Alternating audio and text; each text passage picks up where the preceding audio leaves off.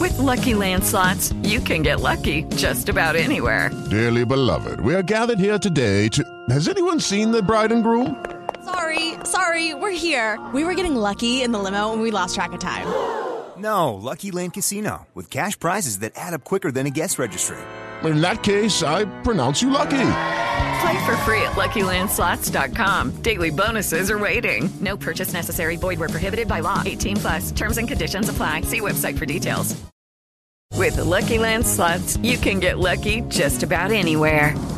This is your captain speaking. Uh, we've got clear runway and the weather's fine, but we're just going to circle up here a while and uh, get lucky. No, no, nothing like that. It's just these cash prizes add up quick. So I suggest you sit back, keep your tray table upright, and start getting lucky. Play for free at LuckyLandSlots.com. Are you feeling lucky? No purchase necessary. Void where prohibited by law. 18 plus terms and conditions apply. See website for details.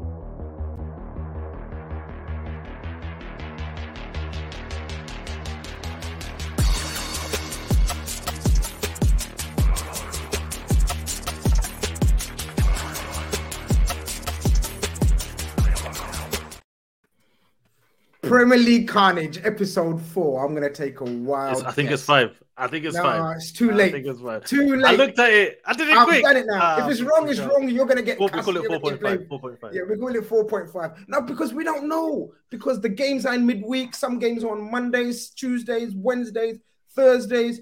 There's a game on every day. Premier League is wild. It's mad. I said it's gonna be a wild season, but could anyone predict it to be this wild? My God, I can't. Like we we had to let Matisse go and catch a drink, get some food.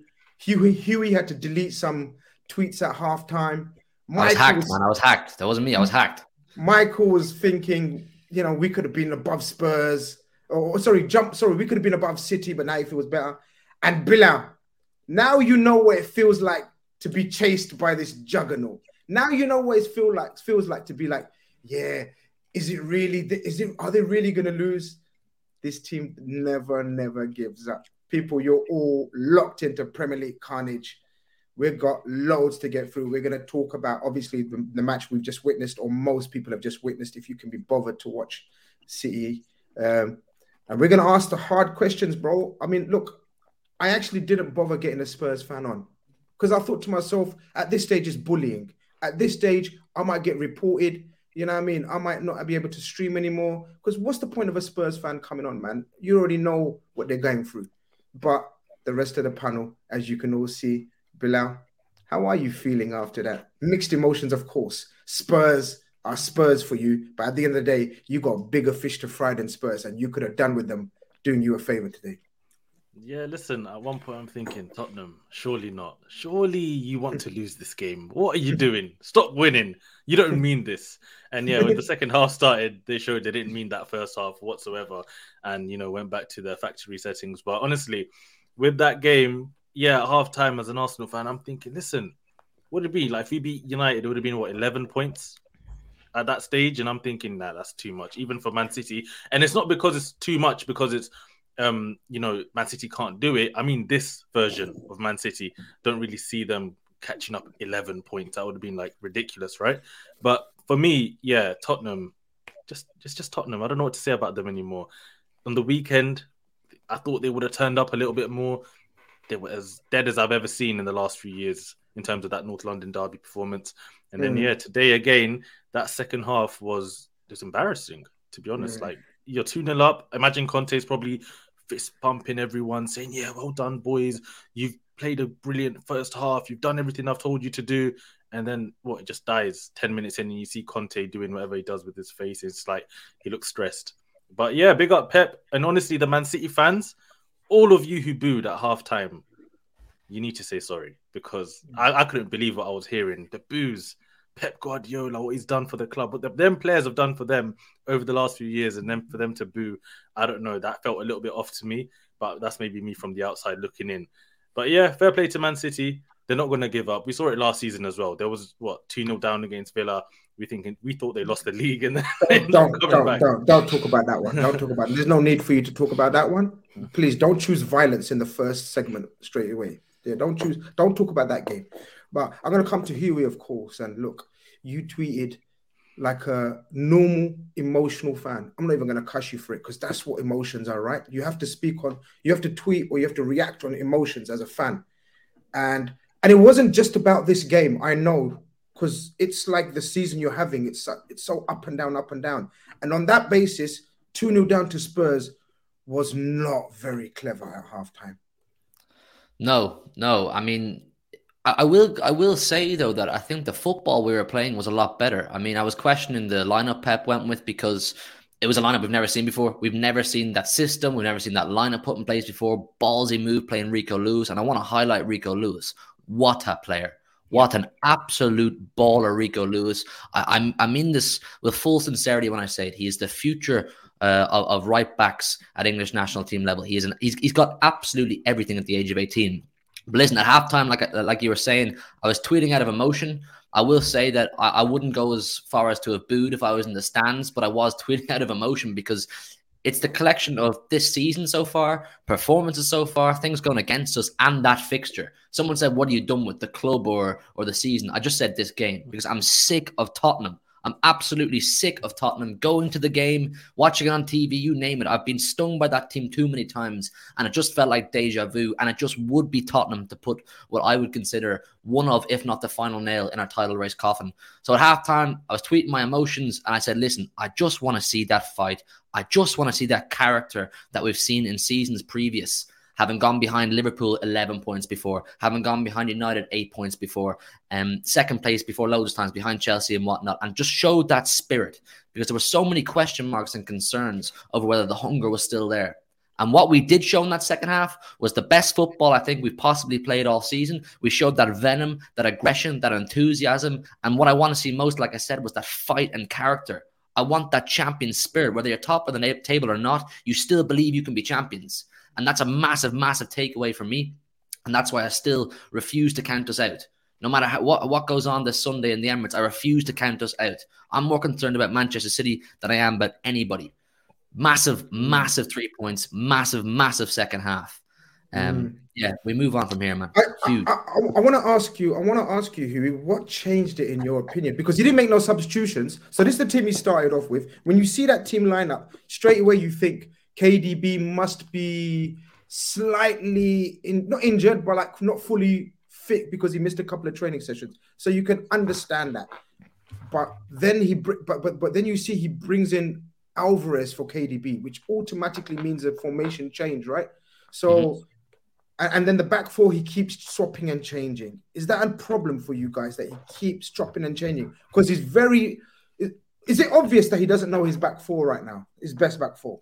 Yeah, absolutely. But I, I believe that's through no fault of his own. It is so frustrating, trust me, when you're seeing a completely different back four and setup every single week. But Laporte, Stones, and Dias, for the life of them, they can't keep fit. They can't keep fit we, we haven't had our full back five or our full center half complement available to us uh, at any stage of time for, for I don't know how long now. I don't th- maybe once this season, one game we've had right every single center half, and then yeah, taking De Bruyne out. I don't I don't believe it was a fitness issue. I'm pretty sure he had personal issues during the week. Oh, Pep said anyway. It, it, could be I don't know. Listen, that's what Pep said, um, and thrown Alvarez in, but Alvarez showed that hunger. I want to say it, man. People have been saying to me, you know, when you sold Jesus, you sold that high pressing, energetic forward.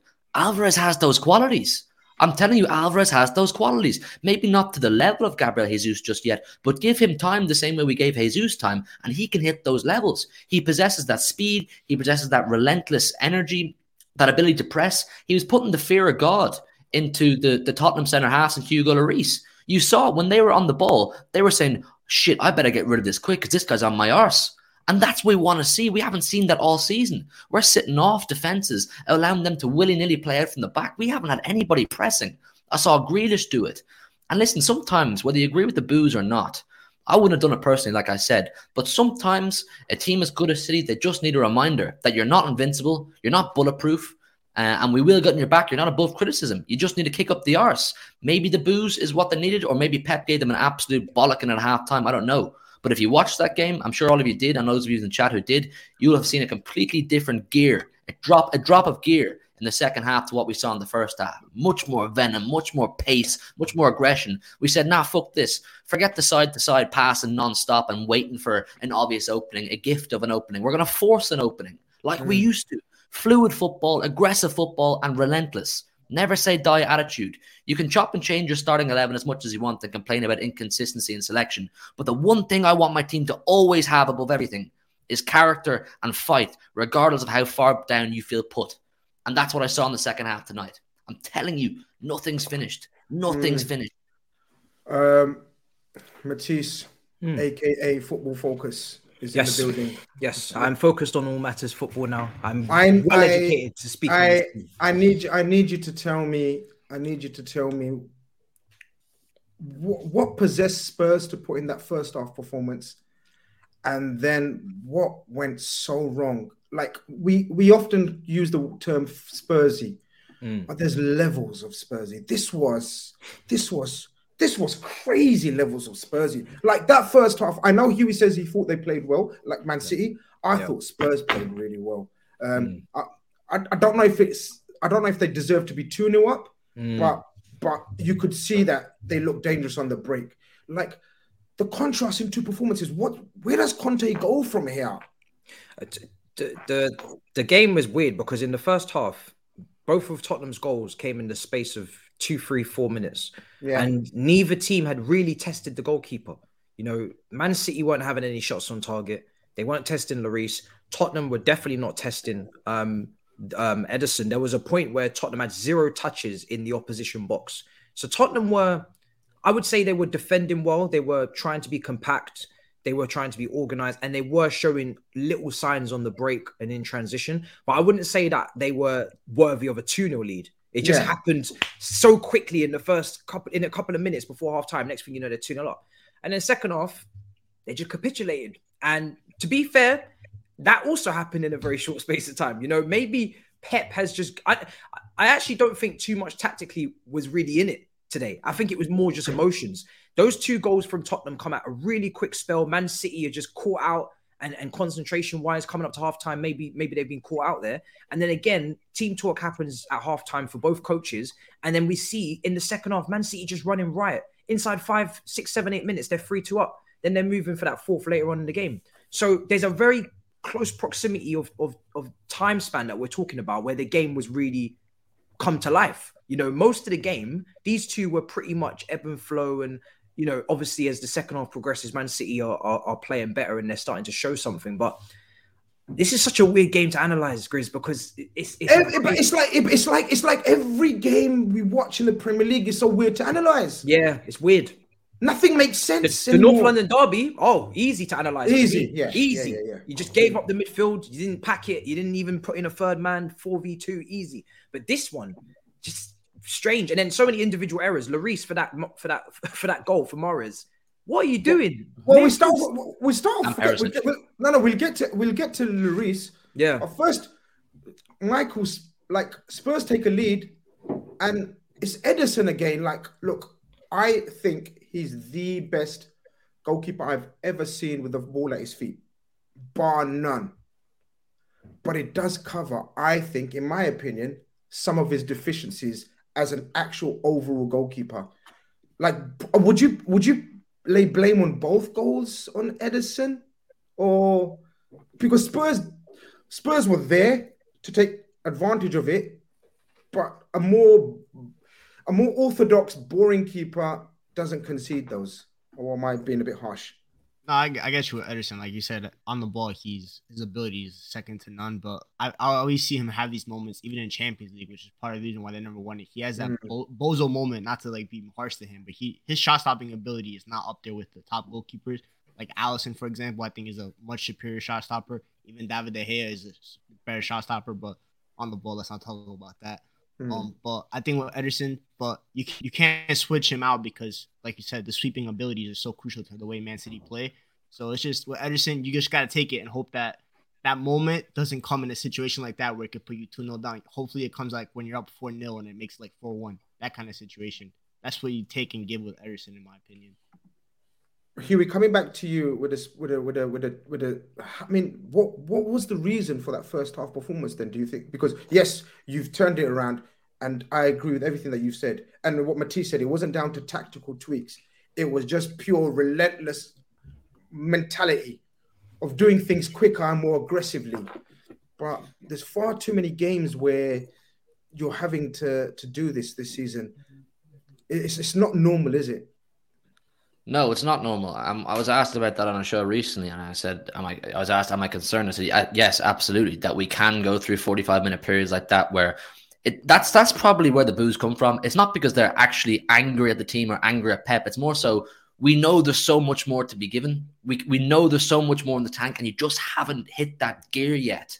Um, yeah, listen, I, I think it, it, actually wasn't the worst first half. Like I said, I think we were playing well. You could see what we were trying to do. We just weren't doing it at the pace. Um, it was a massive, massive improvement having John Stones in, in centre half. I want to highlight him as well. I think he is an absolute Rolls Royce of a centre half. And I was saying this in my preview that having a, a, a ball playing centre half as good as John Stones in your back line, it's immediately going to speed up your transition from defence to attack. John John Stones can pick out passes with much more pace than with all due respect to Akanji and Ake and even Ruben Dias, but I give Dias the leeway because he's a leader.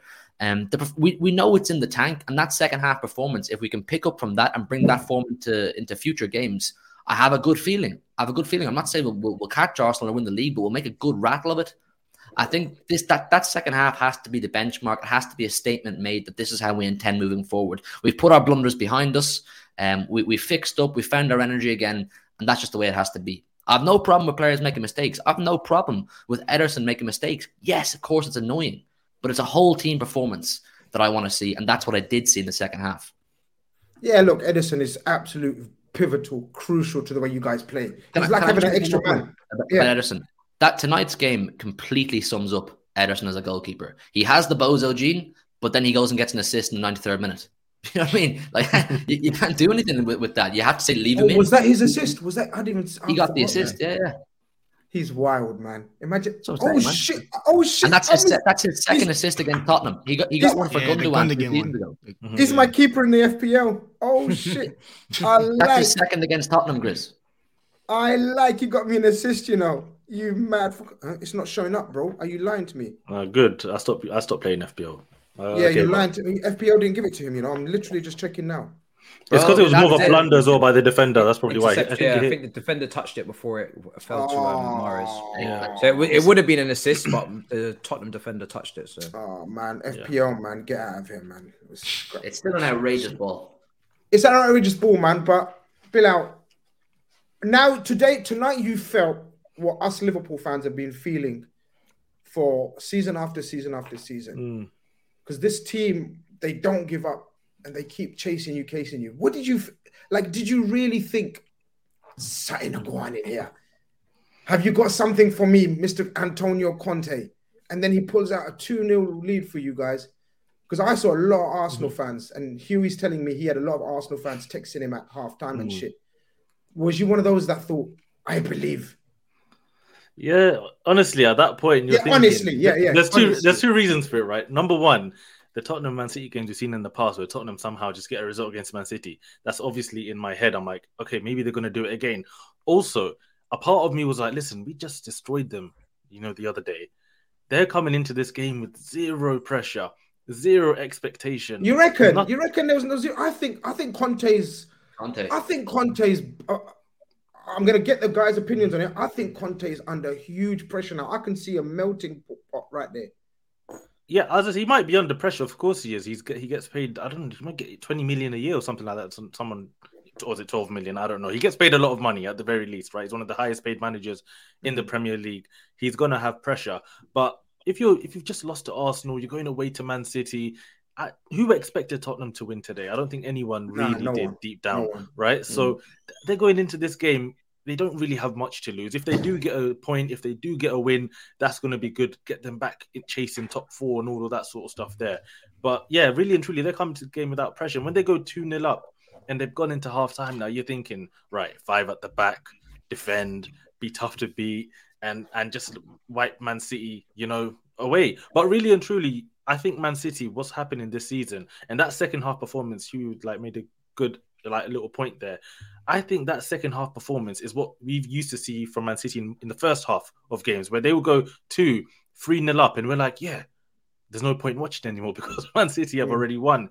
They haven't found that gear yet. A lot of their games right now, and I think it might be because of the way they're set up. Like even today, the way they were that first half, especially. I, I know we're talking about Ederson, him being at fault for some of the goals for me, really and truly, it was because of the way they were trying to build up the pressure that Tottenham were putting on them that led to those goals. It wasn't because Ederson had a yes, he did have a bit of a bozo moment, but the reason for it was because of the way they were trying to pass out the back with that three in front. Then you got Rico Lewis and Rodri as a two in there. Like it wasn't working for a while. But that second half performance, I think that's a real Man City. They really stepped up and they need to play in that gear if they have any chance of a catching up Arsenal in the Premier League, and two trying to win the Champions League this season because still that's obviously going to be probably depending on how this season goes, that's probably going to be one of the biggest goals, right? Nah, nah. Well, this, nah. this is what I was going to say. I was going to say Matisse, Matisse. No, no, no. Like we've been going to and fro with, with Steve and Huey and, and, and Daps, whoever's covering on the City channel. Nah, I'm you saying nah. Focus nah. on the focus on the Prem. Oh, see, because this is what I was going to say. You've got a different angle. So if people don't know, focus. you already know Matisse is absolutely. I know he's wearing a big fuck off gown, but he, underneath that, he's sweating like mad because he can't believe that Arsenal are a in a title race, and Matisse. The way things are going, the way the teams are looking, and, and, and City scraping over the line in games and stuff, and Arsenal looking cruising is this really happening, Matisse? It, it, really is, and I um I've got a lot invested in this as a human because you know, Grizz, people are starting to stop me in the streets, telling me you still think Arteta's mid-table, yeah, mid-table manager. I got stopped in um in the station in Bond Street. I was just there trying to send a couple messages with some Wi-Fi before I went on the Elizabeth line on the tube. I'm telling you, man, them are, man, are saying, "Yo, is that is that Matisse?" I'm like, "Yo, mm. yeah, what's going on? Like, who you support? Yeah, Arsenal." I was like, "Oh, you're the you're the fifth one today." After the big six, that 12k concurrent, yeah, it held strong in the in the streets. I can't even go outside anymore, Grizz. I'm telling you, you reap what you sow. You reap what you sow. Life's different. Yo, everybody's like, yo, yo, what are you saying now about Arteta? I said, yo, don't worry about it, sweetheart. You know what I'm saying? Just let me. so I desperately don't need, you know, if Arteta wants to have a little title race, it's cool because Ranieri do you know what I'm saying? Do you know what I mean? Everybody's had one. everybody's had one before. but if he if he wins it, oh god, it's gonna be a problem for me. But, but is lie. it? But is it? But look, look from a footballing point of view, right? Mm. If we try to take that tribalism out of our system, yeah, the best team in the league, man. It's looking. By it's far. looking. But, what, but, what Man City did today only makes me more concerned. Like, yeah, you came back and that's great, but it just goes to show once again, first half against a Tottenham team that no one really ranks very highly. They've been probably one of the worst teams in terms of performing in first halves this season, and they've you know they've they've, they've not been great. And then they go and get the two goals, obviously in quick succession against City. Yeah, City have come back, but this is this is not this is not filling me with confidence, man. I'm sorry. Do you know what I mean? It's just mm. not. So right now, Arsenal are the best team. First half, second half, doesn't matter what you want. You know I mean? They're playing the best football. They look like the most organized in terms of not conceding goals, which Manchester, Manchester City are doing as well. So yeah, for me right now, from a footballing aspect, Arsenal are Arsenal are playing the best stuff, man. So, but hopefully, when it comes push to, push comes to shove, and this is where Hugh will always have a point, and Stephen, you know, last ten game running, you know, Long season. Each weekend, pressure, you know, stress, like you're talking about being hunted, being chasing, whatever it is. You're gonna feel that pressure in the last 10 games when the media are talking about it. Everyone's talking about title race. Every single, you know, the whispers around the ground, fans are starting to talk about it. It's gonna get to the is it gonna get to the players? So yeah, it's gonna be it's gonna be tough. I don't think they're gonna run away with it. You know, that would be mm. insane. If they were to just run away with it, that would be nuts. But if it starts getting closer and you know two three points in it every game, yeah, that's what's gonna be interesting. But Do you know, yeah. I, uh, Zizi says uh, this is the big five. Only five teams, only teams sorry with trophies are here. Listen, I, I, at halftime, don't get me wrong. At halftime, I was regretting not asking Toby to come on or, or a Spurs fan, one of the Spurs brothers, to come on because do you know what I mean? But then I thought, because initially I thought, look, it's going to be peak for them. Like, what can you say to a Spurs fan anymore, mm. Michael, that not being said, right? Like, Spurs fans, uh, what can you say to them? Like, at this stage, there's no banter. I don't get any pleasure in bantering Spurs fans right now. I don't know about you. Bro, uh, they... do, do, you like do you do you like your channel monetized? Demonetization, YouTube bullying guidelines. They'll, they'll strike you. I will always enjoy personally. No, um, you're you're you're nasty. You're nasty, Matisse. Michael, it's true that when you can't banter Spurs people, man. I, I, I would I'm, tell. I'm, a, I'm, a, I'm, a, I'm, a, I'm a community man. Yeah, that's why I, I would. I would tell Spurs fans to find a hipster team to support and just like get, get some vibes over there. Like go support Brighton, get some good football in you, see what that feels like because it's clearly not Antonio Conte ball. But yeah, I want to big up from this game though specifically Riyad Mahrez because mm. the way mm. that he's been performing mm. since the World Cup, you talk about like X Factor a lot, like players like City, they like the dynamism on the wings, Jack Grealish and everything. But Riyad Mahrez in that second half took the game from the scruff of the neck, and that was one of the best performances, honestly, that we've seen from a winger this season. Like he was just that's an all timer right there, first bout Hall of Famer. That's a man that's won. Leicester, obviously, we all remember that run, and then even Man City, because a lot of people on Twitter call, call, call Mahrez like Burnley man. He'll score the fourth goal in a six 0 win against Burnley. That's nah. always been the thing on him, but if you remember that Champions League against PSG, that semifinal, he's the one that scored clutch goals, and they needed they needed someone else today because Haaland wasn't on it. He was missing a couple sitters. KDB was on the bench, so who was gonna rise? And today was Mahrez.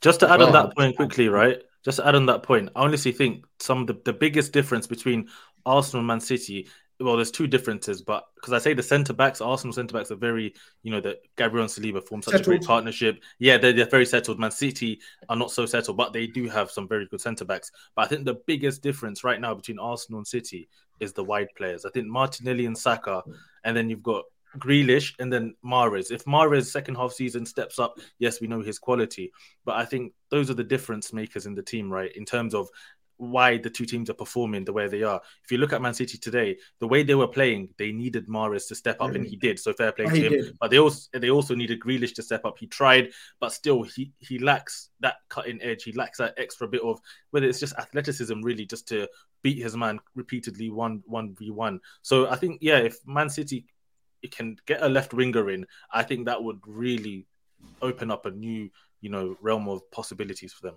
Mm. We got Saeed uh, in the building, of course. Mixed emotions this week for my brother as well. He's been going through the mill as well. I'm telling you. Uh, let me know if you wanna if you wanna jump on as well if you've had your dinner and whatnot because I know you're you're you and Matisse are pure football focus and grandstand between you guys are mad. But listen, Huey, very briefly, very quickly. There's a couple. There's a bit rumors about sort of Gundogan going at the end of the season, Bernardo mm-hmm. Silva, we know, even Riyad Mahrez stories coming out today as well. Is there a little bit of a, of course, you know, we're going to come on to Liverpool, massive refresh needed there. But is there a little bit of a changing of the guard that's needed over the summer with you guys?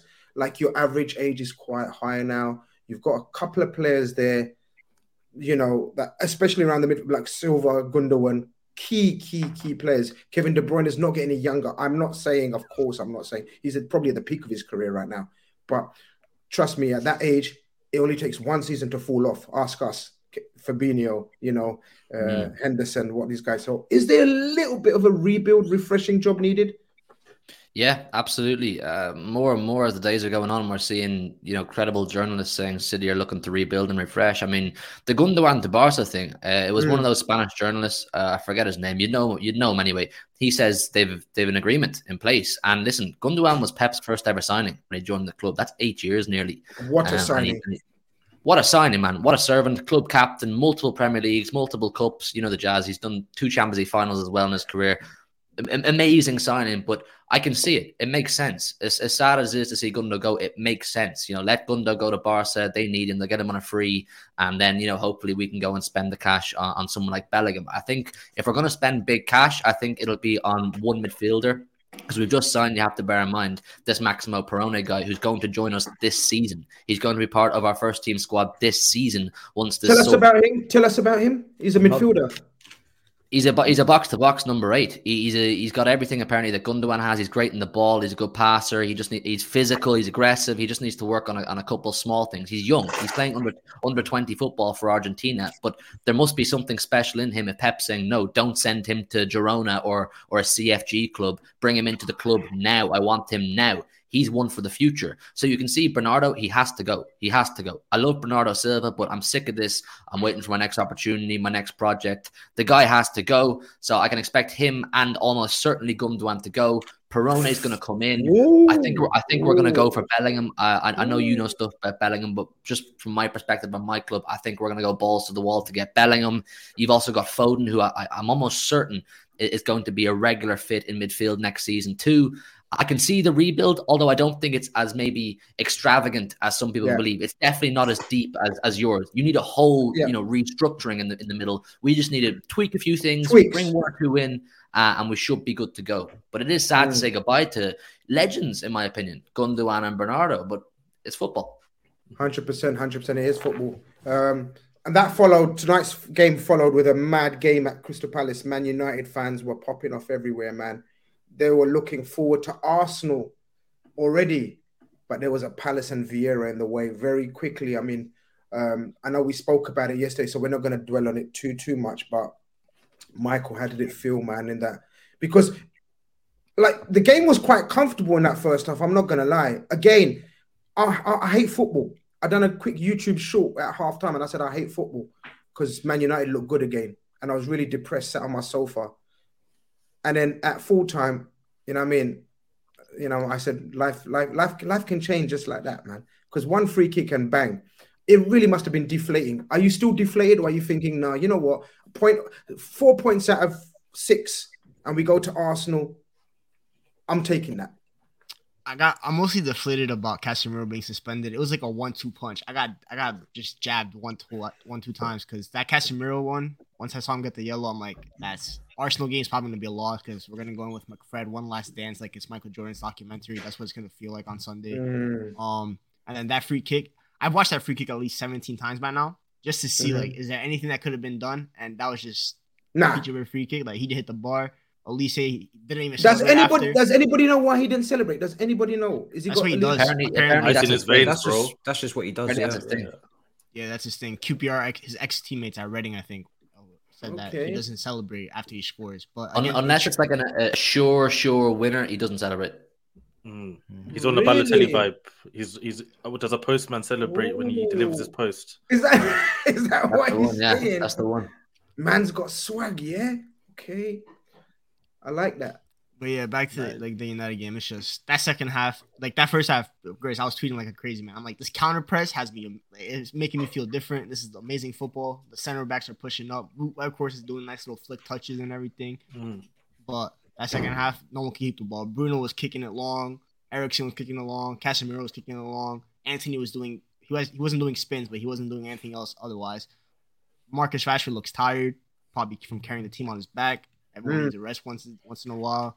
And we talk about mentality a lot. The mentality, like I saw with the Casemiro, like Bruno, Bruno's face looked deflated, and he's the club captain. Casemiro's like, "What can I do?" I had it was like a reaction from him, and mentality's just not there ready for Man United. We're not there yet. I know a lot of people were talking about title race and everything, but we're just not there yet. We we're gonna have to reassess in the summer, get some more signings and more quality players, and most importantly, get that tempo setter in. I need a tempo setter ASAP because Eriksen good player, will be good depth next season, but he can't control the game. And Bruno and Casemiro love playing balls over the top. Oh, harsh. So I need no, not harsh, not harsh. Eriksen is. He's good, but I need someone that can carry the ball. He can't carry the ball. He's an mm. amazing passer, but his dribbling is, has never been there. Even when he was yeah, at his yeah, prime yeah. he was never a dribbler. He's always been a, a, like a playmaker in terms of passing. I need a Frenkie De Jong, Manu Kone, Enzo Lafite, Maxence Caqueret. I can name 100 million midfielders that could come in right now raise yeah, just, Can you say? Can you save a couple for us, please? No, no, no, no, no, no, no. I'm not saying anything. I need all of them. I need. As, I need to get until Scott McTominay cannot does not play at this football club. That's when I'll stop buying midfield. Solid player. Solid player. For you, my friend, twenty. For you, my friend, take him to Newcastle, man. Eddie Howe something. Every squad needs a Scott Scott McTominay. Nah, every squad. Um, elect champions elect Bilal. Are you ready? Sunday. Mm. This is probably this is what you're going to get for Arsenal fans now. Trust me, in it. Like City will tell you the same. Liverpool fans will tell you the same. Chelsea, not recently, but they know what I'm talking about when we say every game is going to be looked at the biggest game of the season so mm-hmm. far. That's the way it goes. And right now, this is the biggest game as far as you're concerned of the season so far. Are you ready for Man United minus Casemiro, or does it matter to you because you just need to focus on yourself? How are you feeling going into this game? This is Super Sunday. Mm, super. And yeah, listen, for me, we were ready with or without Casemiro mm. turning up to the carpet. I think, listen, honestly, going to this game, I feel as confident as confident should be. This is bordering on the lines of cocky now, right? This is oh, getting, oh, yeah, yeah, I don't know what kind of number to give it. If it's out of 100, I might be 150 right now in terms of my confidence for how much I believe that we're going to turn them over on the weekend, right? But the reason for that is it's based on the football. It's not based on hope and delusion and all of this sort of stuff. It's based on the fact that I've seen consistently throughout this season Arsenal every single game take control. And even that includes for me the game that we lost at Old Trafford to Man United, right? So I think coupled with the fact that we lost that game to United without Thomas Partey, coming into this game with Thomas Partey back in the team. Trossard hopefully will be on the bench for that game if he gets registered in time. I think the feel good factor's there. I think the football we're playing is there. And I just don't see a way out for Man United. I thought Casemiro, if he was there, yeah, maybe he could offer something. But even in that game, like we saw against Palace, I think you get the runners in and around him. You get Odegaard and Xhaka. Xhaka just right, pulling off him. Odegaard, I think he would have picked up a yellow card. He might have lost his head as well. So you never know. But yeah, I guess we'll never know. But yeah, really and truly, I'm confident for this game. I think we're playing great football. United, of course, a counter attack threat is always going to be there. Rashford, Garnacho, if he gets a look in. But for me as well, if Antony's playing, right, I think again that's one side of the pitch where I'm not too scared. Wan Bissaka, he's going to just be focusing on trying to lock up Martinelli. You can focus on him. Odegaard, Saka, they'll be doing their thing on the right. And yeah, big up my boy Eddie Nketiah as well, man. I've been singing his praises preseason to now. The development of him over the last 12 months has been incredible to watch as a fan because he was always a player that we saw come in as someone who was just going to poach a goal. You know, he, he can get in the box, fox in the box, all of that. But his all round game, his development as a athlete as well has been incredible. Some of the little touches he was playing against, you know, Tottenham, thinking, is that Gabriel Jesus? Is it, was it Nketiah? I don't know. So yeah, big him up. Yeah, I'm confident for this game. I don't know what else I can say, but I don't know how Michael's feeling. I think Michael's feeling as confident as me, but on the Arsenal side. You know, no, no, as in you, you believe in Arsenal just like the way I believe, and that's and honestly, right? Did you see De Gea's quotes? Did you see De Gea's quotes? What he said after the game, and he was right. like, "Yeah, he's talking about. He's like he's already lost coming into the Emirates Stadium. I think Ten Hag's trying to g up the boys. I like Ten Hag's mentality. To be honest, he said we've already beat Arsenal once, we can do it again. Blah blah blah blah. But some of the players clearly don't believe. When Casemiro got that yellow card, all their faces man. Yeah, yeah. The body language wasn't good, I thought, and some United fans were saying that the body language kind of sort of helped the mentality of the team, it affected them in the last ten minutes, and it shouldn't have. Uh, but it is what it is. We'll, we'll, we'll find out. Uh, Sai sending a super chat, and he's obviously an Arsenal fan. He's a gassed Arsenal fan, like but a lot of gassed Arsenal fans. And this is what's winding Matisse up on the whole, really, to be honest with you. He says, not disappointed because City are rubbish. Look how Arsenal handled Spurs away compared to City at home. We'll smash City. Don't need the spuds.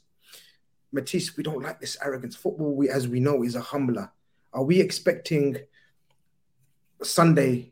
What are you expecting Sunday? Now that Casemiro is not there, I'm not gonna lie. I'm not expecting much. Really? Yeah. Mm. The big loss, man. He's been their best player. Uh, he's literally been their their key player. Obviously, Rashford is right up there. Martinez before the World Cup, now not so in, in, integral.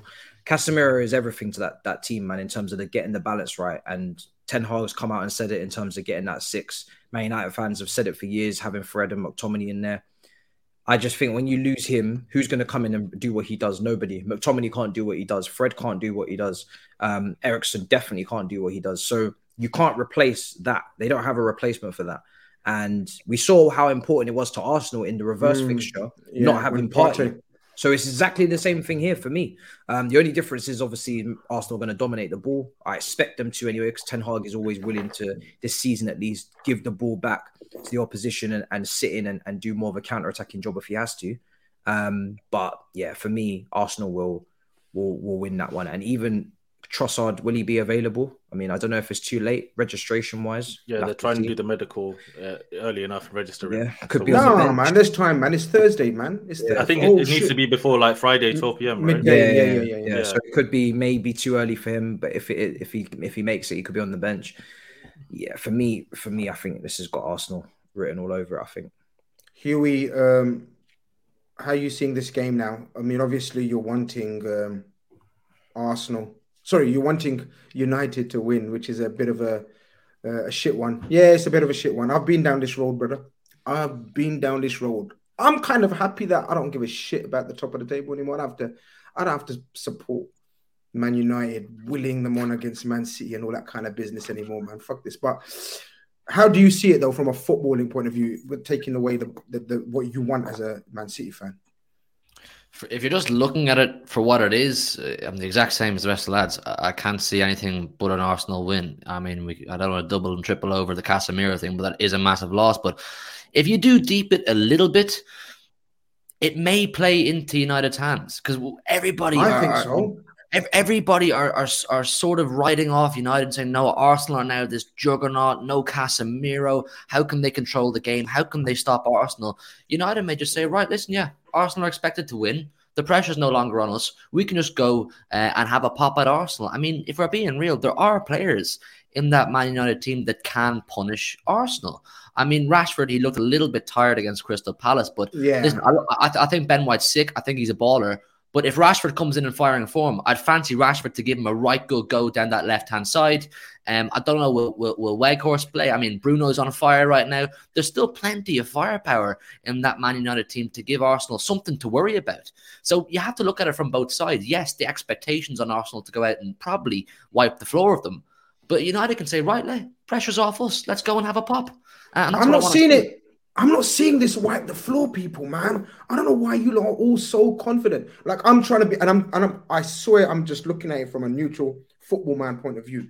I think it's going to be a cracking game. Casemiro is a huge loss, of course, but Man United have shown they've got a structure now that doesn't de- that doesn't depend on individuals. In my opinion, they've always been relying on individuals. Now they've got a structure. Even when he makes his subs or rotates one or two, my my worry, if I was Man United, would be that right side. Like you guys know what I think of Antony. I, I, am not like Wan Bissaka has come into massive form and looks like he can, you know, compete with anyone one on one.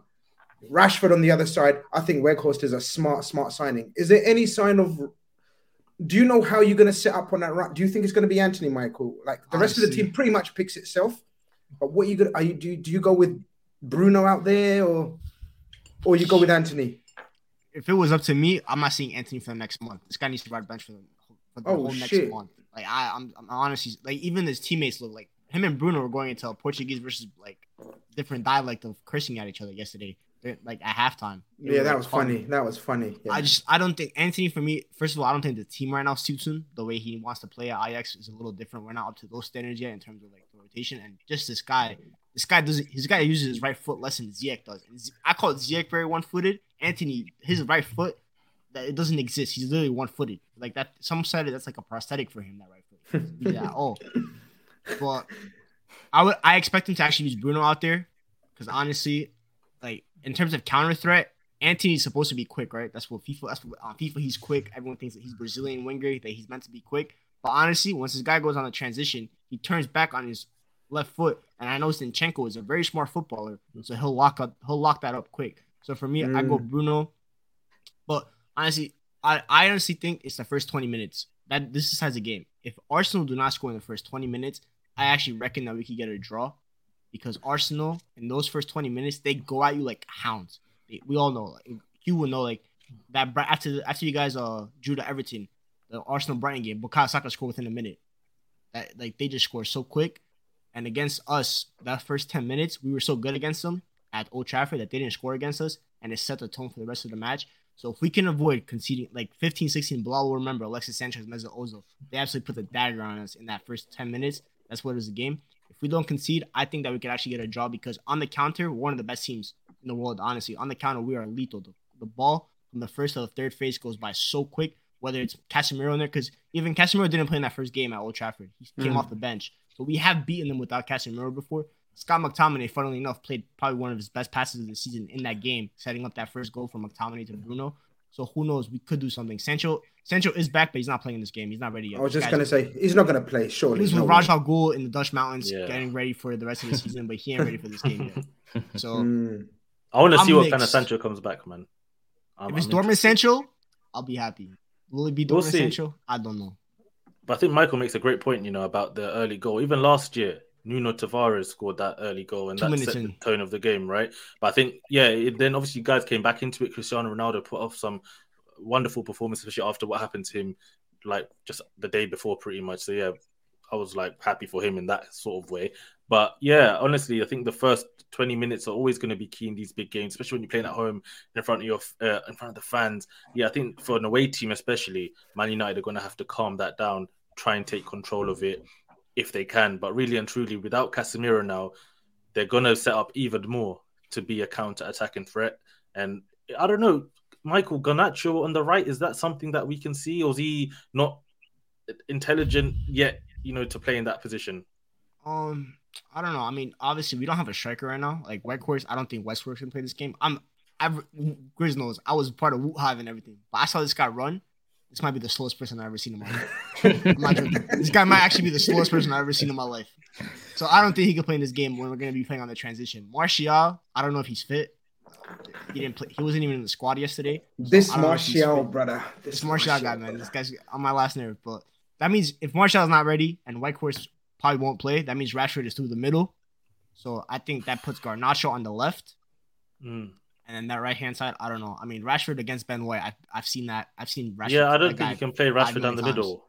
I don't we you Well, we don't. We we don't. We don't need to pick on your team. Your team picks itself, right, Bilal? There's going to be no surprise, Yeah, yeah, whatever. it's- unless so I, I'm gonna or exactly. Shane sends in a super chat. He says these Arsenal fans are playing well. These Arsenal fans are playing well and are acting like they're going to dominate forever. My mate said they're winning four out of the next six Premier League titles. I think they need some humbling. We already know people. Football is a humbler, and the way they've been going on, man like Matisse are waiting for them to capitulate this season. I'm telling you now. It's gonna You get messy. have- then. Charity. It's gonna get- Grizz, Grizz, you, you, need, you need to offer those Arsenal fans some advice, man. You've been that guy. A couple points clear in January I and February, it. and seen it all fall apart. I'm saying it. I'm saying it every week. I say to my son, I, I tease him. I say, "Yeah, yeah. So what? Looking good. We're winning the league." And then I just send laughing emojis to him. and then and then and then they win three two, and I say long season, and he just he doesn't swear back at me because he knows I'll slap him. No, not slap him. So- you know, but you know, virtual, virtual slap him. Yeah, but he already knows. But he already knows. He already knows. Bilal, You know what it you is? th- Arsenal fans, uh, just to say this, right? We were shameless when we were rubbish. So what Yeah, yeah. That's the be like problem with now? you lot. You're too shameless. Mm-hmm. All I'm saying is, do not lose on Sunday. Do not lose on Sunday. Because if you do lose on Sunday, that's only a five point gap. Man City are going to be sniffing like sharks on you. Yeah, yeah, yeah, gonna yeah. beat Wolves. Man, Man, City, Man's gonna smash Wolves. They're not gonna do another Yeah, yeah. fucking yeah, yeah. Wolves, Wolves, man. But Bilal, uh, before we move on, um, you mans are making. Uh, well, you lost that to to Todd Boehly stalking your other signings. He, he surely couldn't have stalked this one. Um, you lot got you'd moved from Mudryk to Trossard. I think this is a very shrewd signing. I think it's a very good signing. I think he's technically quick. Uh, sorry, technically good, quick in the mind, and that's exactly what uh, Arteta's looking for. I don't think he's necessarily a first teamer, but it's, it gives you that depth that you're looking for. Yeah, hundred percent. I think Trossard's a player Arsenal actually been linked to for years since he was in Belgium playing for Genk. I believe he was been linked to Arsenal, and actually Arsenal's assistant manager, I believe, was his manager apparently in 2017. I wasn't even familiar with that. So Arsenal, obviously, the assistant manager of today knows about him. Arsenal before a few years ago were looking at Trossard as well. So yeah, I think he's a very good signing. Someone who plays in that Brighton team that we talk about all the time. That they play great football, technical football, one touch passing, all of that sort of stuff. And he's someone who can play on the right. He can play through the middle, which he's been doing great. Grizz will know he scored a hat trick at Anfield this season Mhm. alone. He can play Mhm. off the left. I think this is a good signing. And the difference between a signing like Trossard and the prospect of getting someone like Mudryk is despite how good everyone was saying Mudryk is going to become, we already know how good Trossard is. And that's for me in January something that I can take comfort in. I don't think for this price there's many better wingers in this market. They'll talk about Moussa Diaby at Leverkusen for 80 million euros or something. I'm like, that's not a deal that we should be doing. But Trossard at this price, 28 years old, he's ready to play. And listen, if we get past Man City in the FA Cup, you'd fancy us probably to go deep in that competition as well. I don't know how seriously Arteta is going to take the Europa League, but I assume, knowing Arteta's mentality and all of that, he's going to take the Europa League seriously. Which, for me as a fan, I don't know. I'm, i might be a, in a minority. I'm not too sure. I'm not. I feel like a lot of Arsenal fans don't really care about the Europa League. I think it's one of those ones when you're not, if you can't get top four, then yeah, win the Europa League. But if you're going to get Champions League football, the incentive to win the Europa League goes down and down and down. But yeah, Trossard's a good signing. I'm happy to see him come to the team. And yeah, I think yeah, I think he's just going to fit us like a glove. But I'm hoping to now see Arsenal push. We know we have money, but please just bring me one midfielder. Elneny is picked up another injury again. He was injured towards the last transfer window where we tried to sign Douglas Luiz in the last minute as well. I need to see another midfielder come in. There's what two weeks to go or whatever. Please, Matista, Matista, Matista, does that surprise you that they went for an attacker as opposed to a midfielder? Because I think every man, woman, cat, dog knows that if Partey's injured yeah. for any any part of the season, they're going to struggle. Um, are you surprised? Very much like some people are surprised Liverpool went for an attacker as opposed to a midfielder as well. Or does was Trossard an opportunity they couldn't refuse? No, for, for me, they had to get this done, man. Um, mm-hmm. They have no depth there. I saw it against Newcastle when they were looking for a goal, and Arteta Arteta's turning into his bench, and he's seeing Marquinhos, and he's seeing like Nelson, and he's like, nah, nah, let's just let's just keep it moving with these lots. So if Saka was to get an injury, if Martinelli was to get an injury, if Nketiah was to get an injury, they have nobody behind them, literally mm. nobody, and they've got Europa League football starting up again soon. So that's gonna be twice a week. They Makes need sense. they needed Trossard, and Trossard's one of them players that because he's from Brighton, he's played left wing back, he's played left wing. I've seen him even come off the right at times. Just finishing wise, I think both feet he's he's pretty strong. So I think at that age as well, he doesn't block anybody's development plan, but he can come in and do a job. It's it's not the most expensive deal, you know, 27 million pounds for a 27 year old, eight year old. It's, it's nice. nice. Yeah. It's cushy. Um, he wanted to leave desperately. He needs to now get back on the horse and focus on, you know, from his point of view, he needs to get back to his form that he's shown before the World Cup because he hasn't been playing since the World Cup. Obviously, he's had his own issues with um, De Zerbi. So I think it's a shrewd deal. I really do. Um, if it doesn't work out, it's not the worst thing in the world. Yeah, they yeah. might market value wise, they might not pick up, you know, their money back, but it's not that it's not that deep. Now they have to go and get a midfielder though, because you're right. If Partey gets injured, you know they have nobody there. They tried Lokonga against United Old Trafford. He got mm-hmm. spun, didn't make a single tackle all game. Um, statistically, literally, not not me just saying that for dramatic effect. Um, wow. Yeah, he didn't make a single tackle. A um, DM. Yeah. Don't talk to me about Lokonga. That guy is a fraud. That's Hughes guy, Vincent Kompany, recommending us these scrubs, man. Honestly. I'm not yeah. happy with it. Yeah, Lokonga, yeah. I'm sorry, bro. I don't want to attack you on a platform where there's hundreds of people watching. Guys hit the like button and all of that. But honestly, yeah, we need that midfielder ASAP. But one thing I just want to add, right? Trossard signing, we've given Brighton some money. I'm hearing now they don't want to sell Caicedo anymore. So listen. Well, we're going to get to that. Revenge. We're going to hold fire because I've got a few issues with Matisse about how his club are operating and ruining football game. But very quickly, Huey on Trossard, uh, no risk. I think it was an opportunity that they couldn't let go after Mudryk got way outpriced for them. I think I would label it a, a champions signing. I would say it's it's the way a, oh. cha- a, a, want to be champions would move. I'm not saying it's going to win in the Premier League, but it's a, the mean. way a want to be champions would move. You're bringing in a trusted Premier League proven player, and what Matisse touched on there was the most important thing. When you're talking about the the contrast and quality between Arsenal's starting eleven and maybe their bench, you're bringing in first of all, like I said, a Premier League proven player for a good price who can play a whole variety of positions. So you get a, an injury in a few positions, you've got covered. Mm. Trossard can come in. And then you're talking about the European football, the FA Cup football. He will play all of that. You don't need to play uh, whoever. You can take one of the top players out for those games.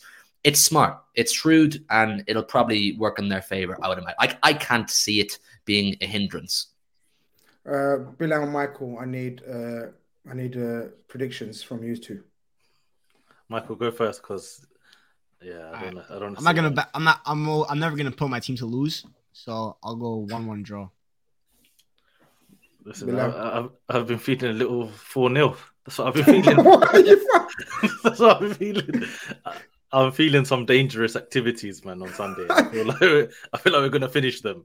So I don't know. This is the energy that I think a lot of us is gonna come in as fans into that stadium. That we're coming for the smoke. So Fair I, enough, listen, bro. Fair I'm enough going- for you, bro. I mean, I don't see Skullfuggery uh, in the in the in the chat anywhere, so you're safe. You know what I mean? You're not in you're not in shark infested waters on, on this channel, so it's all good. Say what you want, bro. Um, but but but uh, Matisse, Indeed. um, look, me and you have been coming to and fro all season about your strategy and and whatever, but we need to talk. Um, you've just gone out and signed another attacker, another wide attacker. Uh, good player, good player, yeah, potential, a 20 year old. Um, how are you feeling about this signing? And then we'll get on to probably your next signing as well. Are you feeling the progress? Are you are you seeing a sense of direction in your signings now? I think when we sell when we sell um, Ziyech, Pulisic, you know these players will need to move. uh, uh, um, then it will it will make a lot more sense on my side of things because my thing is you need to get the average age of the team down. There's Mhm. too many too many experienced players that are not at a world class level that are not helping us win titles. So you know if you're in, if you're in the peak of your powers or in your prime and you're not winning your your team titles at this level, Mhm. then you need to move because we need to bring in young players that might you know develop into that. So in terms of the age range, it's there for this player. He's got a lot of muscular injuries in the last couple of years, so I'm, Mm. I am very worried about that. Um, I spoke about that in my video in terms of his his injury issues. Maybe it's growth spurt because it is muscular, so it's not at least it's not an ACL or anything mad. So I'm not I'm not gonna judge it yet. The recruitment team are, are obviously paid to to make those decisions, but from what I've seen of him, he does look promising um, from the Tottenham academy his dribbling is is good. He's got a, he's, he does dribble a lot per game. I think it's like four point seven or something dribbles completed per ninety. But he is in that league, and that league is where your your brother came from, Gakpo too.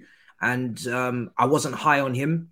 Not saying he's going to flop, but I wasn't high on him. I don't think it's a player that I'm excited about. So he might be doing that in that league, but to come and do it in this league is two different two different things. And even with Mudryk, when you see the amount of goals they've scored per season, yes, they're very young, but they're not going to give you right now reliable goal output. You know, they're dribblers. They're going to hopefully create chances for you, but they're not going to give you reliable goal output. So there's there's definitely potential in the striking ability that I'm seeing, but I don't watch him week in week out. So I just have to hope the the recruitment team have, have got it right and they've got it spot on. One thing I know is we can't afford to have any more flops. So you know, you just have to hope that they get the job done. We move to midfield now and right back. Don't want to see a single another attacker come to this club um, for the next couple of windows. I'm pretty happy now. Um, and Cuckoo's coming. Felix is there. If that gets done on a permanent, I don't know. We'll have to see. Got two wingers in now on both sides. Need to see need to see a midfielder, two midfielders over the next couple of windows, and I need to see a right back. And then I'm and then I'm pretty happy to be honest. Bring Mm. through, through bring through some young talent as well. Um, you got Lewis Hall. I'm very impressed with him. You've got, um, you know, uh, Colwill at Brighton. Bring through him. So make sure you're still bringing in those players, those talents, and then we move, man. We move. But in terms of the spend, FFP, everybody reports it. We're not in danger, but we do need to make sales. Um, you know, otherwise we could be in danger. If we don't make sales and we don't make Champions League, then we could be in could be in some problems. But I expect players to leave because, you know, Sterling's not, not going to sit there if he's not playing. Pulisic's not going to sit there. Ziyech, not, they're not just going to sit there and waste away. You know, they're literally being replaced right in front of their eyes. So some of them have to go. Aubameyang has to go. Um, if it's this this January or in the summer. And I think one thing I learned recently, because I'm not a master on FFP, but a lot of people are forgetting that Chelsea did not have revenue while that ownership was taking place. So while that switch of ownership between the government taking the club and no ticket sales, this is all counting towards a relaxing of FFP for Chelsea because you know that situation is not you know that is not good for revenue and that's not good for making money and trying to bring in funds from ticket sales etc etc so while the club was sanctioned i do think that they would have been getting a little bit of a relax on ffp as well as all the other factors about you know amortization with the contracts being stretched out over seven eight years. Um, and very clearly that is to help financially spread out the costs um, and also like i said players will leave you know there's contracts running out so the the there's a lot of players in the squad right now but i don't expect it to look like this um, come next season. I expect a lot of. It's going to be a mad clear out. It's going to be insane. I don't even. It's, it's going to be nuts. It's it's already mad. It's already insane because not only have you secured Ornstein Dagger or Ornstein Bomb as they call it, um, how do you say his name? Mudieki? I don't know. Um, uh, very quickly, any of you guys want to comment on this signing very quickly? Yeah. I thought I thought it was a really good signing to be honest, because like, uh-huh. I watched a couple like the Dutch league, the wingers when I was watching Antony. I wanted to compare, so like I remember him, Sinisterra, who went to yeah. Leeds. I thought he was very bright, and Madueke. Obviously, the injuries and everything that's the issue, but when he's been playing, he's so bright. And the thing for me, Chelsea have been lacking on the wings is like the dynamism Mudryk mm-hmm. on the left brings you that because that guy is one of the fastest players I've ever seen. And Madueke is really quick, and that left foot is a wonderful left foot. But it's just the injuries now because we all know Chelsea's medical medical department is not the best in the world because they've had like a record injuries in the last 18 months. So will they be, will they, will they be able to like help Madueke with like not making sure that those because muscle injuries when when you watch a player that's injury like prone, mm-hmm. muscle injuries is the last thing you want. Uh, so we'll see with that. But I think in terms of signing 40 mil because uh, Bilal mentioned Diaby and stuff. Wingers are at a premium right now. That's the most like important position in terms of like, uh, especially left-footed right wingers.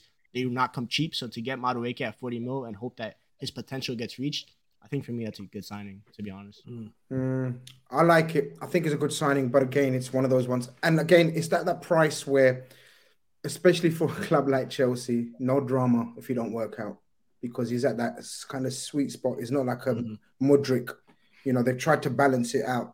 Mm-hmm. Um, and obviously it was it depends on his fitness and everything. But you didn't even rest, man. You didn't even rest. You just went and straight put in another bid for another player for like the guy that I want, that Liverpool want. Now, obviously, Liverpool have been chasing this guy since the end of the last window. Uh, he's got history with Graham Potter. Uh, we had, from what I believe and understand, we had a, a, gentleman's agreement for 50 million at the last window. Um, mm. Obviously, that changed. World Cup tax, no Graham Potter, new manager. They suddenly came back to us and said, We want 75 million. We don't have the capacity. I say we don't have the capacity. Uh, but Chelsea certainly do have the capacity. Another Ornstein dagger. He says that they've got a 55 million bid that is being rejected. Now what?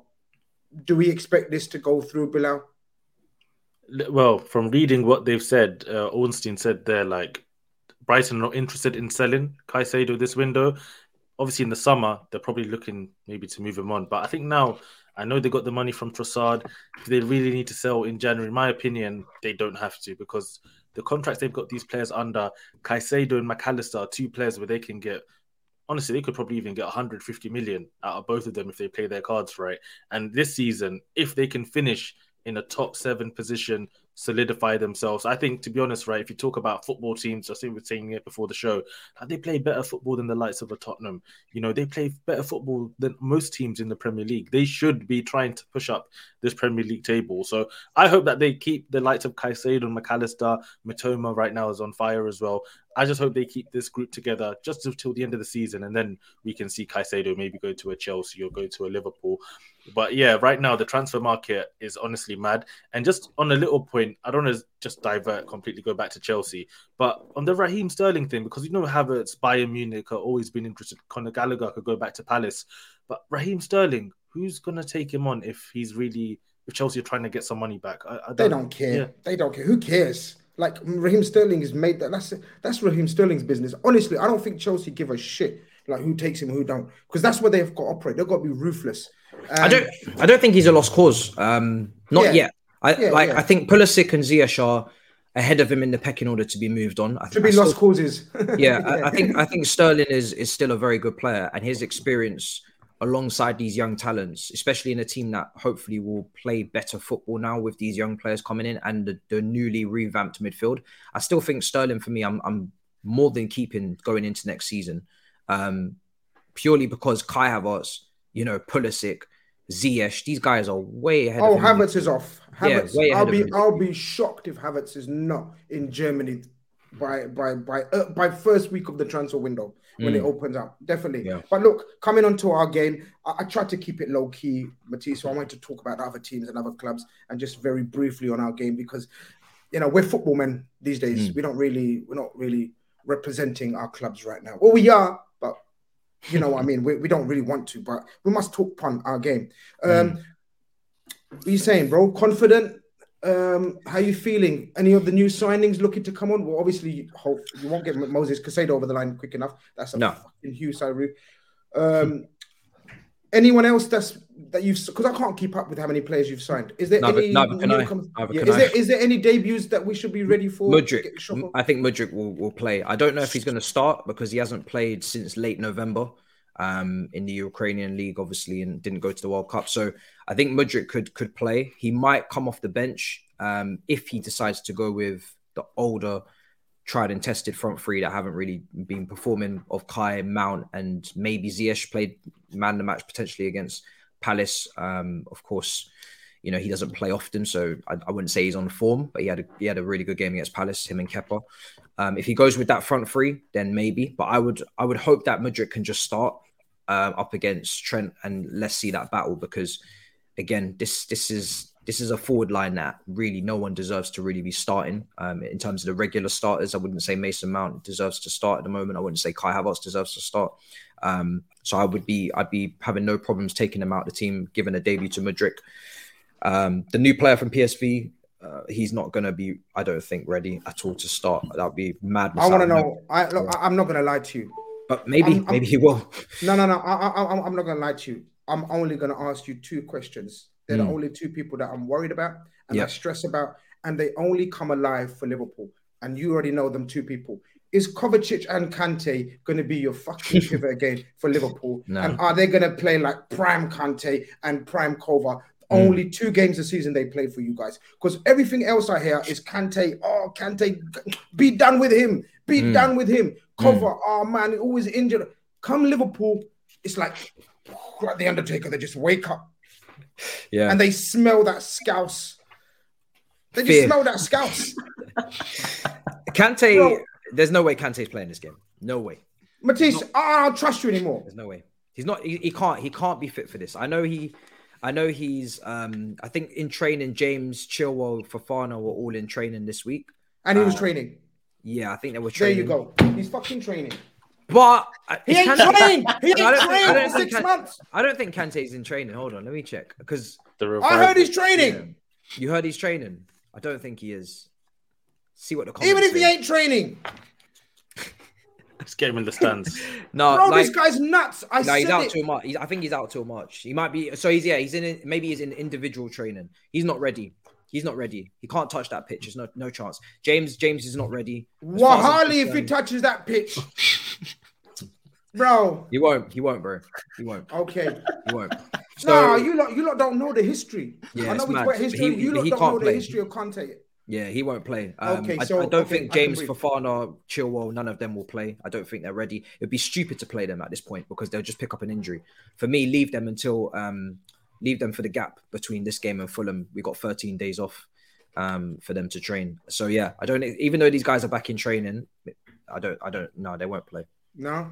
Kova will okay. play. I think. Who? I think Kova will play. Yeah. Yeah, he's a machine, isn't he, guys? I mean, I don't know if you lot know, man. Kova like he flat, he plays amazing for Croatia, and he amazing and he plays amazing against Liverpool. They're the only two like situations he plays well in. Um, I don't know what to expect from Liverpool, man. Um, this is a very, very game. This is a mad, tense game normally. Liverpool, Chelsea, the cup finals last season, split on penalties, could have gone each way. You know what I mean? Where we already know the clashes in Liverpool, Chelsea in the past. Everything. There's times where, honest to God, guys, there's times where I've not watched the game through pure stress. My stomach and my mental state can't take it. You know what I mean? I, I turn off my phone, and that's the levels that we reached it's a mighty drop off. it's a mighty drop off. I'm to actually just kick back and watch the game. It's a very mid game now. It's true that the drop off's been wild. Huey, how are you seeing this game from a from a neutral point of view, like just watching it?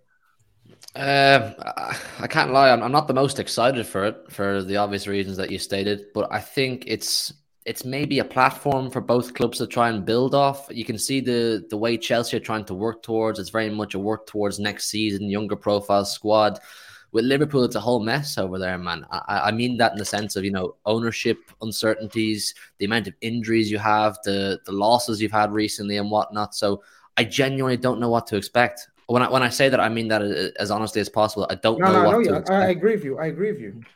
I, I can't preview it. I mean, Chelsea may turn up with a, a newfound life, all these signings, a sense of direction. You know, the, the managers explain to them where we're going with this. They may turn up and say, right, it's time for us to show a bit of what we can look like in years to come.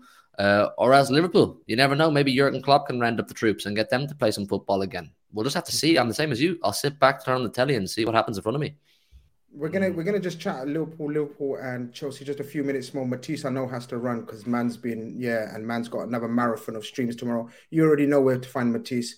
Check him out on his channel, Big Six, doing massive things. DR Sports, Sky Sports, you know what I mean? Sky Sky Sports Germany, BT Sport, you know what I mean? Everything, every man, man, man is there, man is there. But big up Matisse. So thank you very much for taking that time for Much small little appreciated. Small little football Khanage. You know what I mean? We are humbled to have you. And What with your big 20k? Huh? yeah, get, get out of here, man. Hold on, hold on, hold on. Hold on, hold on, hold on, hold on. No, I got something for you. Oh shit, I've lost it. But anyway, we'll chat soon. Speak soon. Big up, people. Big up. Big up, man. Big up, bro. Take care, take care.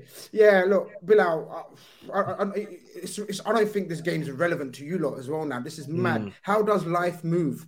How does life move? You're actually not bothered about Liverpool and Chelsea. You can actually kick back and, and wake up actually and just yeah enjoy your Sunday like you were saying, a Saturday morning. Yeah, Saturday morning, man. I just get ready, watch a bit of build up, and then yeah, get ready for the game. But honestly, right, I hope Klopp just plays that same midfield he played against Wolves because I really actually enjoyed. You saw that. something in it. You saw something. Yeah, Bajcetic, Thiago, Keita, the more technical players in the middle. Fabinho, Henderson. Henderson, we've had enough. Fabinho, Grizz, I know you think he's 45 years old, so you've had enough. But yeah, really and truly, that Thiago, um, Bajcetic, and then Keita in that middle was really nice to see. Second half, yes, Wolves came out more, and they honestly, Wolves have like zero attacking threat. So I never actually felt Liverpool were in danger of conceding a goal. But the signs were there that if you can just somehow work out how to have a bit of a competent midfield, and then you get the guys like Salah. Is Nunez going to be available for this game? I'd Mhm. imagine, right? Yeah, Nunez Nunez will come in. And then, yeah, you just sort out that midfield, and you're all going to have this attacking threat that you've had throughout the season anyway. So, yeah, I'm excited. But Mudryk versus Trent, if that happens, I don't know. Like, he just scarred from Mitoma the other night, man. And now you're telling him from Mitoma, go to Mudryk. I don't know. I don't know, man. Yeah, Michael. Um, I, I don't know, man. Either, man. What are you saying? Um, I have one again, question. another game. Oh, actually, a game. Actually, who do you? What do you want from this result? Because obviously, top four rivals now. I guess.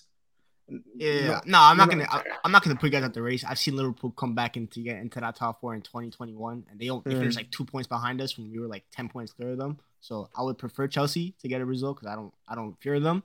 But I have one Okay. question: Is prime time Darwizzy playing on Saturday? Yes. Okay, I'll be tuning in then. I will be there no matter what. I just want to see Darwin. His box office, chaos, innit? Look, look, His look, look, his, look, look. Say what you want about him, right? He's fucking wild. Liverpool Because fans Gakpo, because Gakpo ain't moving me. I will. This guy was not making runs. I need to see some runs. I need to see Darwin Nunez. I was hearing- Silva, bro. I was I hearing need to Babel comparisons. Babel, man. Yeah, that was Respect me. Babel, man. No, no, respect Nah, Babel, man. No, I'm telling you, Ryan Babel. I'm telling you, innit? Trust me, Babel Ryan was a decent player, man. Like Gakpo hasn't even showed me Babel levels yet. Let's let's hold Actually, off. he, he, he, chose- And he then- squared and the World Cup. Come on, come on, Gakpo. You No, scored do you know what? You're gonna you're, gonna- you're gonna see some. You know what it is? He's one of those. You're gonna see some goals, and you're gonna say, "Yo!" Like people that don't watch him, like none of you lot are gonna watch him 90 minutes on a regular basis. Yeah, when you watch him on a 90 minutes regular basis, I'm saying it as a Liverpool fan. I don't want to write him off. I want to be humbled. You already know. I want to be wrong. I You're want to me be with badly Antony. wrong. You're like me with Antony. This is this is what it is. Yeah, we're, we're in the same situation here. Gakpo is gonna score goals that you're not gonna say, "Yo, Grizz, you don't know what you're talking about. Your IQ for fo- or football talent is is dead because he's gonna score some bangers." I'm telling you now, Gakpo is gonna score some sick goals, but he doesn't do enough. Like Babel always used to score wicked goals here and there Yeah. and flashes of brilliant in an assist, but not enough in a game. And Mm. that's where I'm at with Gakpo. The only thing I like about Gakpo is the fee's not too damaging. The fee's okay. Yeah, He's going to be a good. He's going to be sixth choice when everyone's back. He's going to be sixth million for choice. sixth choice. It's a lot of Yeah, money. we, we, we got money now, innit? We got Mm. money. I no, I, actually, gone I think it'll be interesting. I, I want to see what Chelsea do because they obviously they got the win against Palace. So I want to see. I want to see Mudryk because I feel like I've never seen this guy actually play in my life. So I want to see if he actually exists or Yeah. if see an industry plant. I want to see if that exists. Um, He's cold, man. But I want to ask. But I want to ask Huey. I, you know what? But the thing is, right? I want to ask Huey because we're both going through a bit of a stylistic change, and you guys, of course, have adapted far better than Liverpool, but with a different type of striker that both clubs haven't had for a couple of years, I'd say. Right? You guys have been playing fluid forwards. We've been playing with Bobby, obviously very fluid forward, right? But both of us have gone for a target man, but different types of target men. We've gone for a a runner in behind kind of target man. You guys have got the ultimate predator type of target man. It was always going to be a little bit. What's the word? Patience needed. Transitional, yeah.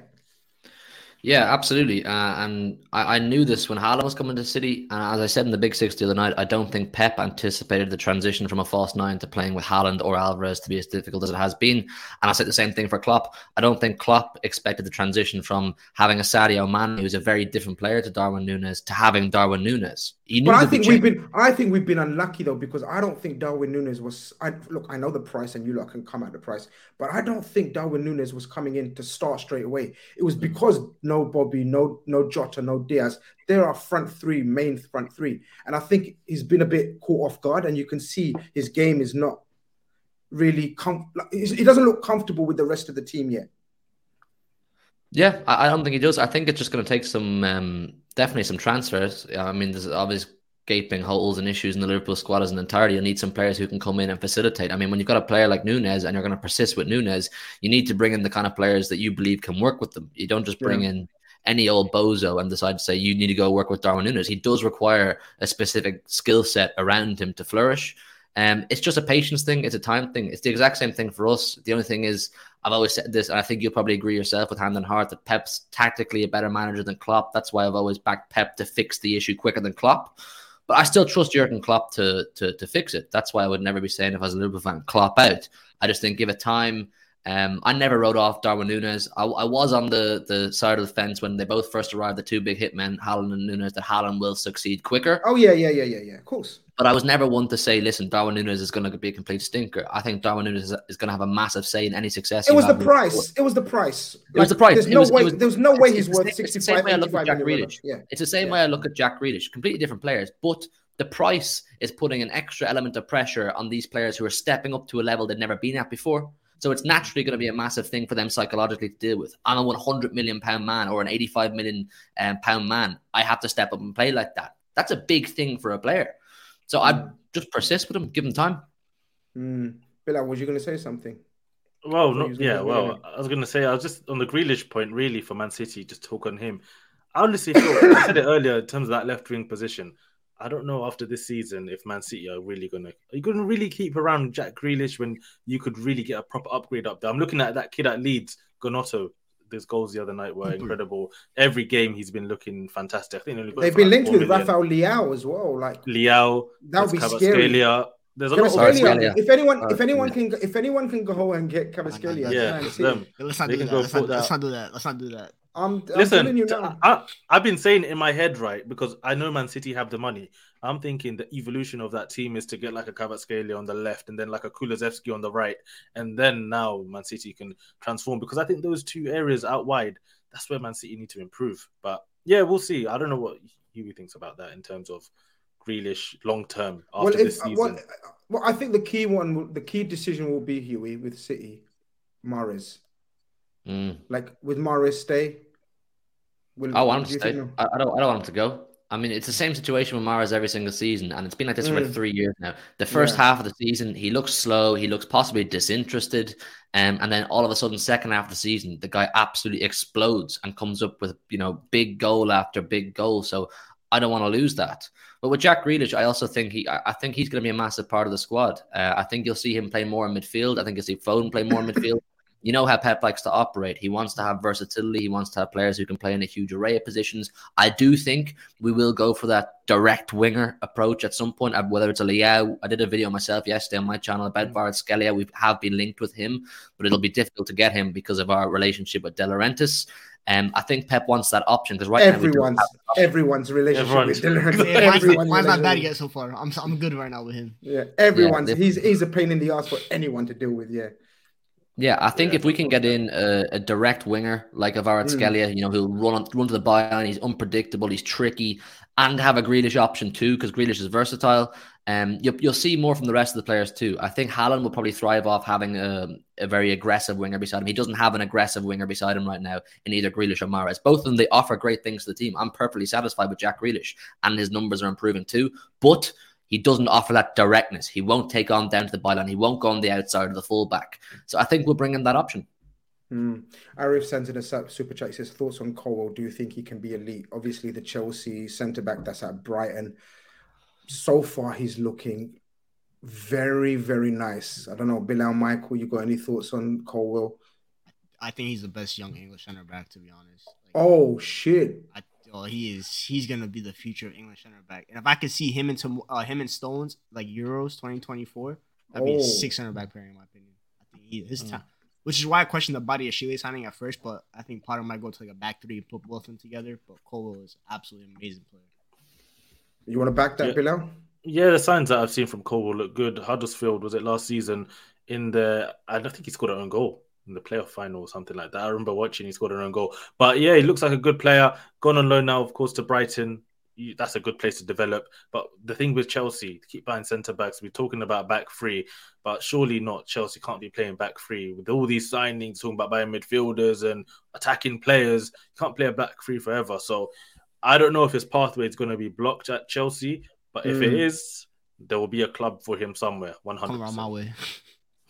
I, I, um, am going to ask you something, Michael, because you um, you taught me how to say that guy's name and I forgot it. You know our young midfielder, Bajcetic? Bajcetic?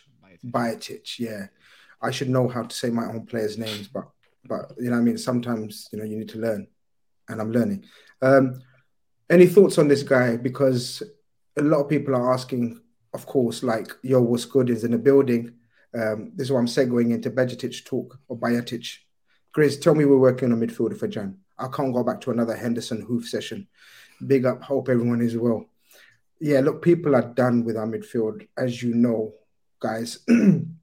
um, we were working on Caicedo for this for this January, and it looks like Chelsea are gonna gonna blow us away with the money, man. We're not willing to go to 75 million. As I just showed you guys, Ornstein has said they've got 55 million bid rejected.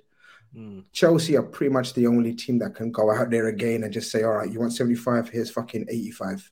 You know what I mean? That's how they're operating right now. So none of us can compete. Um, Caicedo was my number one choice. It seemed like Caicedo was Klopp's number one choice for January. We already know what the number one choice is for for for summer. After that, the only other name I've heard for now is Franck Kessie on loan. Um, I don't even think we're going to go for that either. Um, so this is where I'm segueing into Stefan Bajcetic, Michael. I know you know a little bit about him. Um, what do you think about him? Serbian, born born to Serbian parents, but Spanish international, I believe.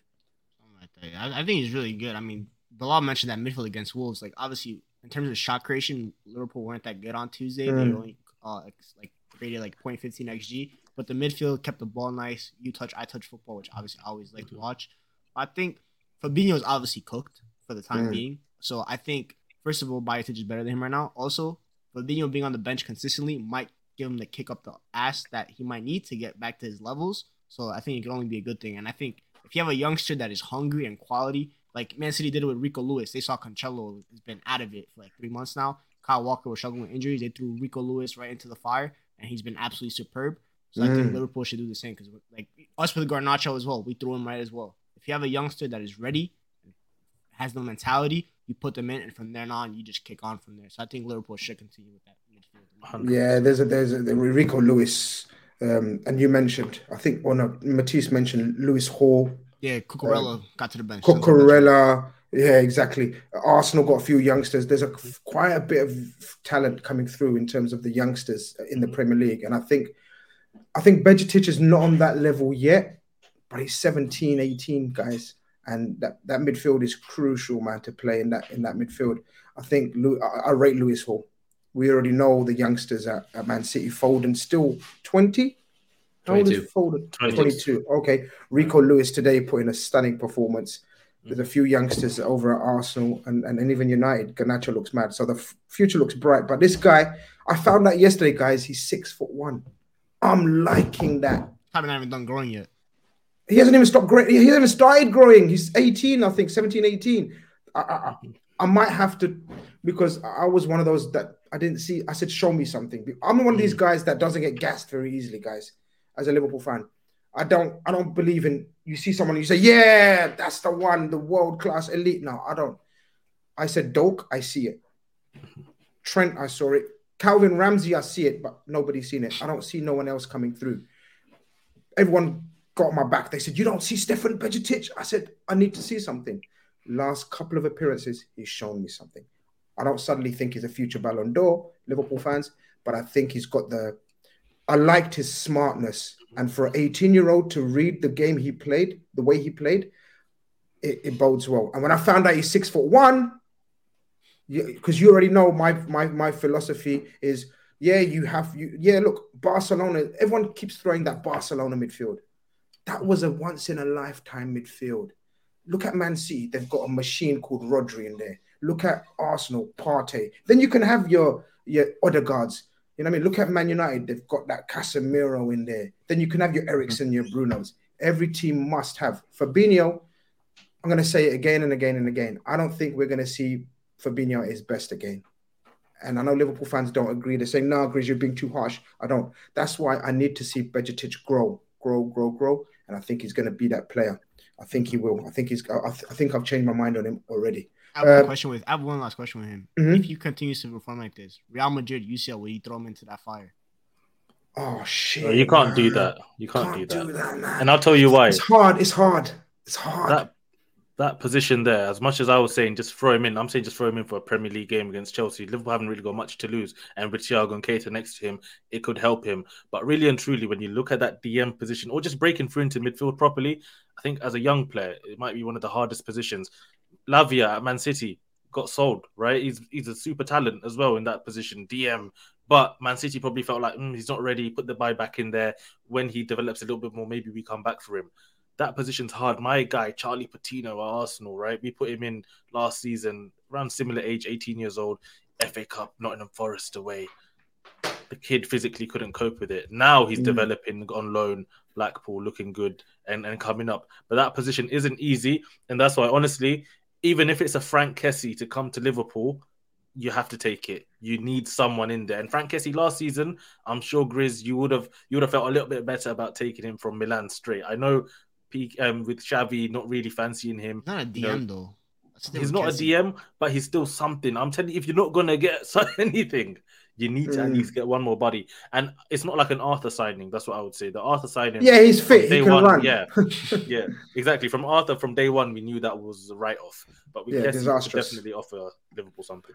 I don't think we're gonna go for it, but I know he's been offered to us. But you know, let's see. Liverpool might do something mad at the end of the season. I think we're more interested in sorting out the ownership issue. But guys, we must we must close because we can chat. I think this has been a very very enjoyable show. Of course, Bill and Michael, you already know. Uh, Huey, thank you very much for for coming on and helping me out tonight, man. You're a legend, and we're going to speak soon, of course. Um, and everyone else, if you haven't liked, I don't know why. If you haven't subscribed, I don't know why.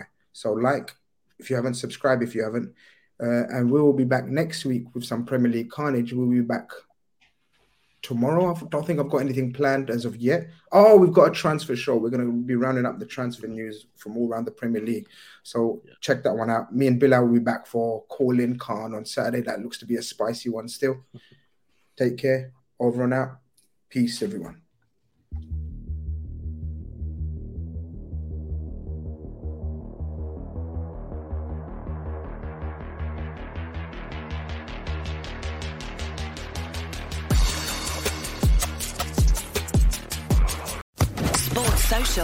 Podcast Network. With the Lucky Land slots, you can get lucky just about anywhere. This is your captain speaking. Uh, we've got clear runway and the weather's fine, but we're just going to circle up here a while and uh, get lucky. No, no, nothing like that. It's just these cash prizes add up quick. So I suggest you sit back, keep your tray table upright, and start getting lucky. Play for free at LuckyLandSlots.com. Are you feeling lucky? No purchase necessary. Void where prohibited by law. 18 plus terms and conditions apply. See website for details.